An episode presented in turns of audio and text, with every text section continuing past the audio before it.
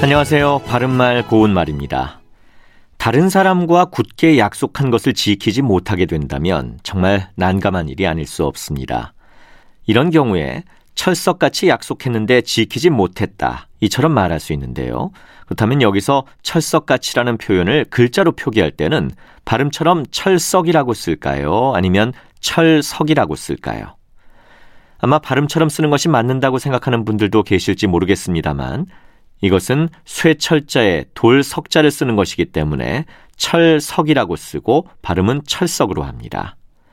철석은 한자 뜻 그대로 철과 돌을 아울러 이루는 말이지만 비유적으로 쓰이면 매우 굳고 단단한 것을 뜻합니다. 그래서 철석 가치는 마음이나 의지, 약속 따위가 매우 굳고 단단하게를 뜻하고 주로 철석같이 약속하다, 철석같이 믿다와 같은 표현으로 많이 사용합니다.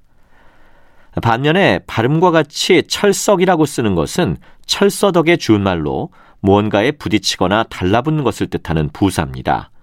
물결이 바위를 철썩 때린다든지 모기가 달려드는 종아리를 손바닥으로 철썩 쳤다와 같이 쓸 수 있죠. 그리고 달려들어서 움켜잡거나 무는 것을 뜻하는 부사로 덥석이라고 발음되는 표현이 있는데 이 경우에는 두 번째 음자를 발음처럼 썩으로 쓸까요? 아니면 석으로 쓸까요?